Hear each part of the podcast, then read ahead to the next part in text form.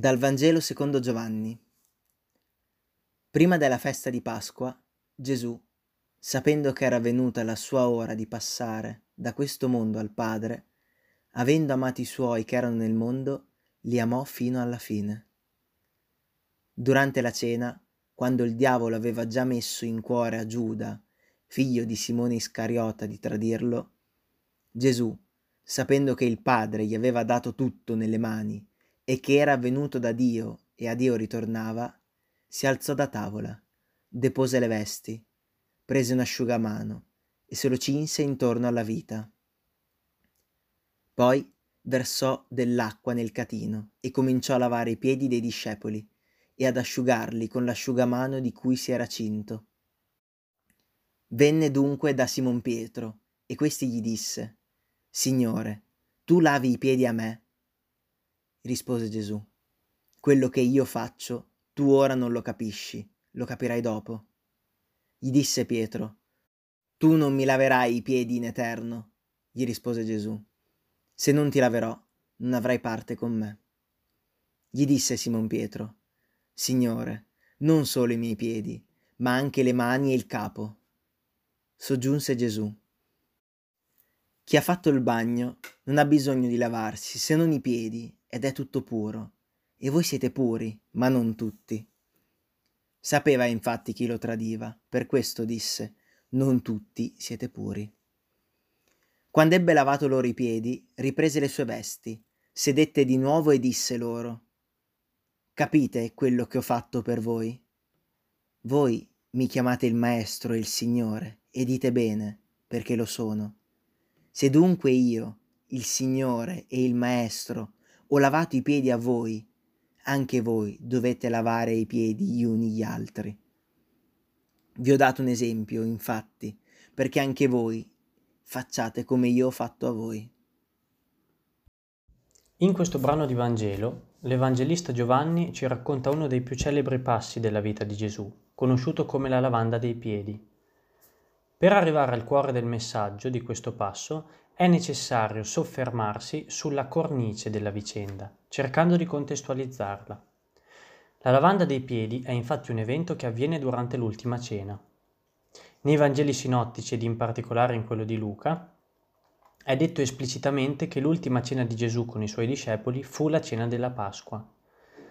La scena si svolge infatti dopo il tramonto del giovedì del giorno degli azimi, giorno in cui gli ebrei erano soliti sacrificare gli agnelli a Dio e che per noi cristiani corrisponde al giovedì santo.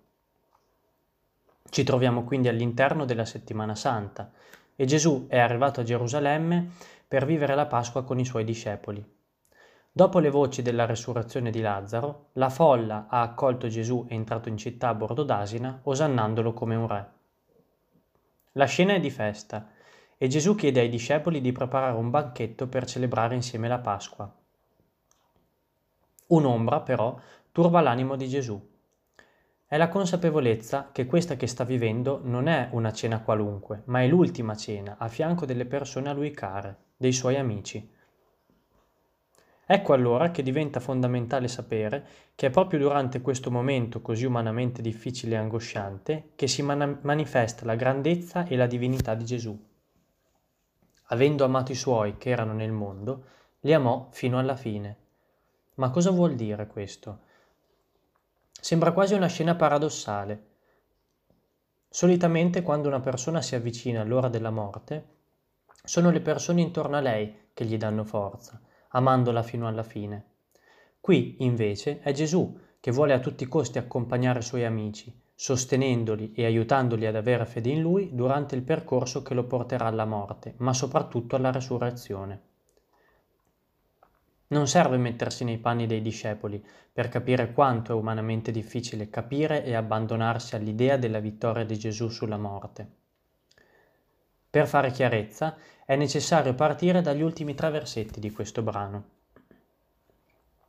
In queste parole Gesù si definisce maestro e come tale dimostra di avere a cuore la comprensione da parte dei discepoli dei suoi insegnamenti, poiché sa che solo chi comprende approfonditamente qualcosa è in grado di riproporlo. A maggior ragione però, di fronte al tema della morte non basta capire, bisogna credere. Ci si trova infatti ad un bivio, di fronte al quale non esiste alcuna menzogna, alcuna ipocrisia.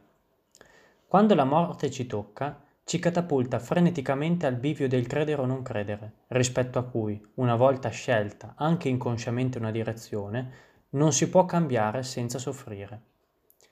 Gesù, di fronte a questa prospettiva per le persone a cui tiene di più, vuole fornire loro e più in generale a tutti noi la forza per avere il coraggio di scegliere di credere e di mantenere salda questa scelta. Sapendo infatti che Giuda lo avrebbe tradito, Pietro rinnegato e più in generale che ad esclusione di Giovanni nessuno sarebbe rimasto saldo di fronte all'evidenza della sua morte, decide di amarli fino in fondo fornendo loro una chance per cambiare la loro fede debole. Offre infatti ai suoi discepoli un segno esemplificativo, una, pre- una pietra miliare facilmente comprensibile che rimanga indelebile nel loro cuore e che rappresenti la strada maestra per imparare ad amare. È il servizio degli altri. Gli insegnamenti di Gesù non sono solamente rivolti ai discepoli presenti, ma a tutti noi. L'uomo infatti ragiona e comprende le cose per associazione di immagini e Gesù, proprio come un maestro, sceglie di amarci fino alla fine mettendosi a nostro servizio, anche donandoci la possibilità di immaginare, interpretare e capire le sue parole attraverso segni precisi e meditati. Gesù, Gesù ci mostra anche che per amare fino alla fine bisogna servire. Essere servo del prossimo è la strada maestra per amare fino alla fine e siccome al termine dei nostri giorni verremo giudicati sull'amore, ecco che Gesù ci fornisce attraverso un segno immediato un messaggio d'amore fondamentale. Oltre ad essere un grande maestro, Gesù è anche un regista straordinario. Infatti ci mostra in una singola scena la doppia anima del servire, sfruttando innanzitutto l'immagine del Signore servo. Nel brano si mette infatti in prima persona a servizio dei suoi discepoli, lui che era chiamato Maestro e Signore uniformando e appianando la visione errata di un padrone superiore al suo servo. Se dunque io, il Signore e il Maestro, ho lavato i piedi a voi, anche voi dovete lavare i piedi gli uni agli altri. In questa immagine però Gesù fa un'altra sottolineatura importante. Non basta avere il coraggio di servire, ma è necessario talvolta avere anche l'umiltà di farsi servire. Infatti risponde a Pietro, se non ti lavo, non hai parte alcuna con me. Servire mette il servitore in una condizione di superiorità nei confronti del servito, rischiando di farlo cadere nel culto dell'io. Il servo che si fa servire è allora l'immagine che ci permette di capire che per amare fino alla fine bisogna servire con l'umiltà di chi viene servito.